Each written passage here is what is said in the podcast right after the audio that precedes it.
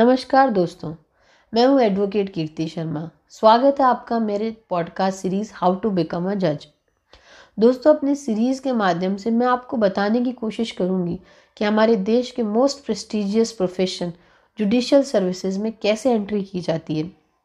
अगर आप एक पेरेंट हैं, अपने बच्चों को कैरियर के लिए गाइड करना चाहते हैं तो आई होप मेरा ये पॉडकास्ट आपको हेल्प करेगा।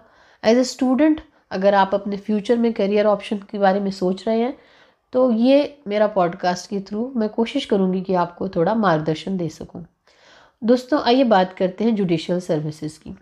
दोस्तों जुडिशियल सर्विसेज़ एक ऐसी सर्विसेज़ है जहाँ सम्मान, प्रतिष्ठा के साथ कर्तव्य जुड़ा है, जहाँ जिम्मेदारियाँ हैं। प्रतिष्ठा इतनी है कि ये देश की सबसे रेपुटेटेड सर्विसेज़ में से आती है। और कंपटीशन की बात करें तो दोस्तों, ये यूपीएससी के लेवल की एग्ज़ाम्स हैं।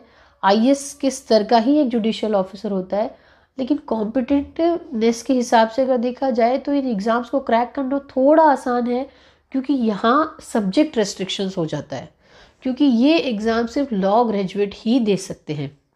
तो आइए समझते हैं कि कैसे कैसे हम इस देश में जज बन सकते हैं और क्या हमारी क्वालिफ़िकेशंस होनी चाहिए और किस तरीके की एग्ज़ाम्स होती हैं।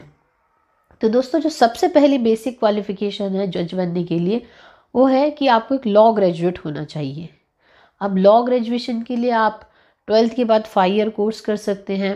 या आपने किसी और स्ट्रीम से ग्रेजुएशन किया है तो उसके बाद भी आप थ्री ईयर का एलएलबी का कोर्स कर सकते हैं।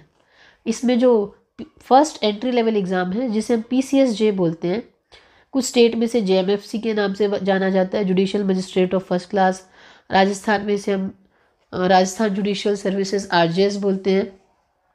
इसके नाम से जाना जाता है। तो जनरली ये हर स्टेट की एग्ज़ाम जो होती है, वहाँ का हाई कोर्ट कंडक्ट कराता है। इनकी बेसिक क्वालिफिकेशन में स्टेट टू स्टेट थोड़ा सा वेरिएशन हो सकता है, लेकिन बेसिकली आपको एक लॉ ग्रेजुएट होना चाहिए। उसके बाद में आपको इस एग्ज़ाम के लिए अपियर होना होता है। इसमें एज लिमिट जो होती है twenty one to thirty five होती है। थ्री लेवल्स में ये एग्ज़ाम कंडक्ट कराई जाती है। पहले preliminary then mains and then interview preliminary और मेंस की एग्ज़ाम की तैयारी अगर आपने अपने ग्रेजुएशन के टाइम पे लॉ सब्जेक्ट्स को बहुत अच्छे से पढ़ा है तो मोस्ट ऑफ़ द सिलेबस आपका कवर हो जाता है। और जो इंटरव्यू है, उसके लिए वो आपकी पूरी पर्सनालिटी को चेक करेंगे। आप में एक एटीट्यूड होना चाहिए, आप में एक समझ होनी चाहिए, आप एक बैलेंस्ड पर्सन होने चाहिए हो, क्योंकि आपका एक गलत फैसला किसी का भविष्य बिगाड़ सकता है। तो ये सब बातें हम हमारे अगले एपिसोड में करेंगे। अब आगे समझते हैं, दूसरा कौन सा लेवल है जिसके थ्रू हम जुडिशरी में प्रवेश कर सकते हैं। तो दोस्तों, ये था पहला स्तर जहाँ से आप सिविल जज बनते हैं। इसके बाद नेक्स्ट एंट्री जो एग्ज़ाम के थ्रू कोई जजशिप में कर सकता है तो वो है हमारा डिस्ट्रिक्ट जज की पोस्ट के लिए हमारे यहाँ ए डी जे की एग्ज़ाम कंडक्ट करवाई जाती है। वो भी हर स्टेट में हाई कोर्ट्स कंडक्ट करवाते हैं। उनके लिए भी कोई सेंट्रल एजेंसी नहीं है अभी तक। तो इसके लिए बेसिक रिक्वायरमेंट ये होती है कि आपको सेवन ईयर का एडवोकेसी का एक्सपीरियंस होना चाहिए। आपकी एज लिमिट थर्टी फाइव से फोर्टी फाइव के बीच में होनी चाहिए।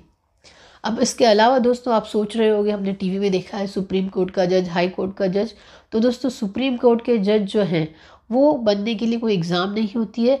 उनको चुनने की एक संविधानिक प्रक्रिया होती है और उसके थ्रू उन्हें चुना जाता है। लेकिन ये जो सिविल जज हैं, यही आगे जाके प्रमोट होकर डिस्ट्रिक्ट जज बनते हैं। डिस्ट्रिक्ट जज जो हैं, वो अपना कार्य करते हुए प्रमोट होकर हाई कोर्ट तक पहुँचते हैं और बहुत से हाई कोर्ट के जजेस जो हैं, फिर सुप्रीम कोर्ट तक पहुँचते हैं। तो दोस्तों, ये था हमारा जजशिप में एंट्री करने का एक बेसिक आइडिया मैंने आपको इसमें देने की कोशिश की है।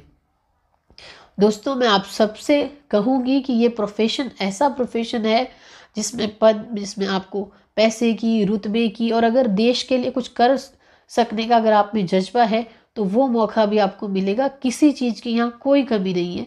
कमी है आपके चाहने की, आगे बढ़ने की। तो दोस्तों आई होप मेरी इस पॉडकास्ट ने आपकी हेल्प की है।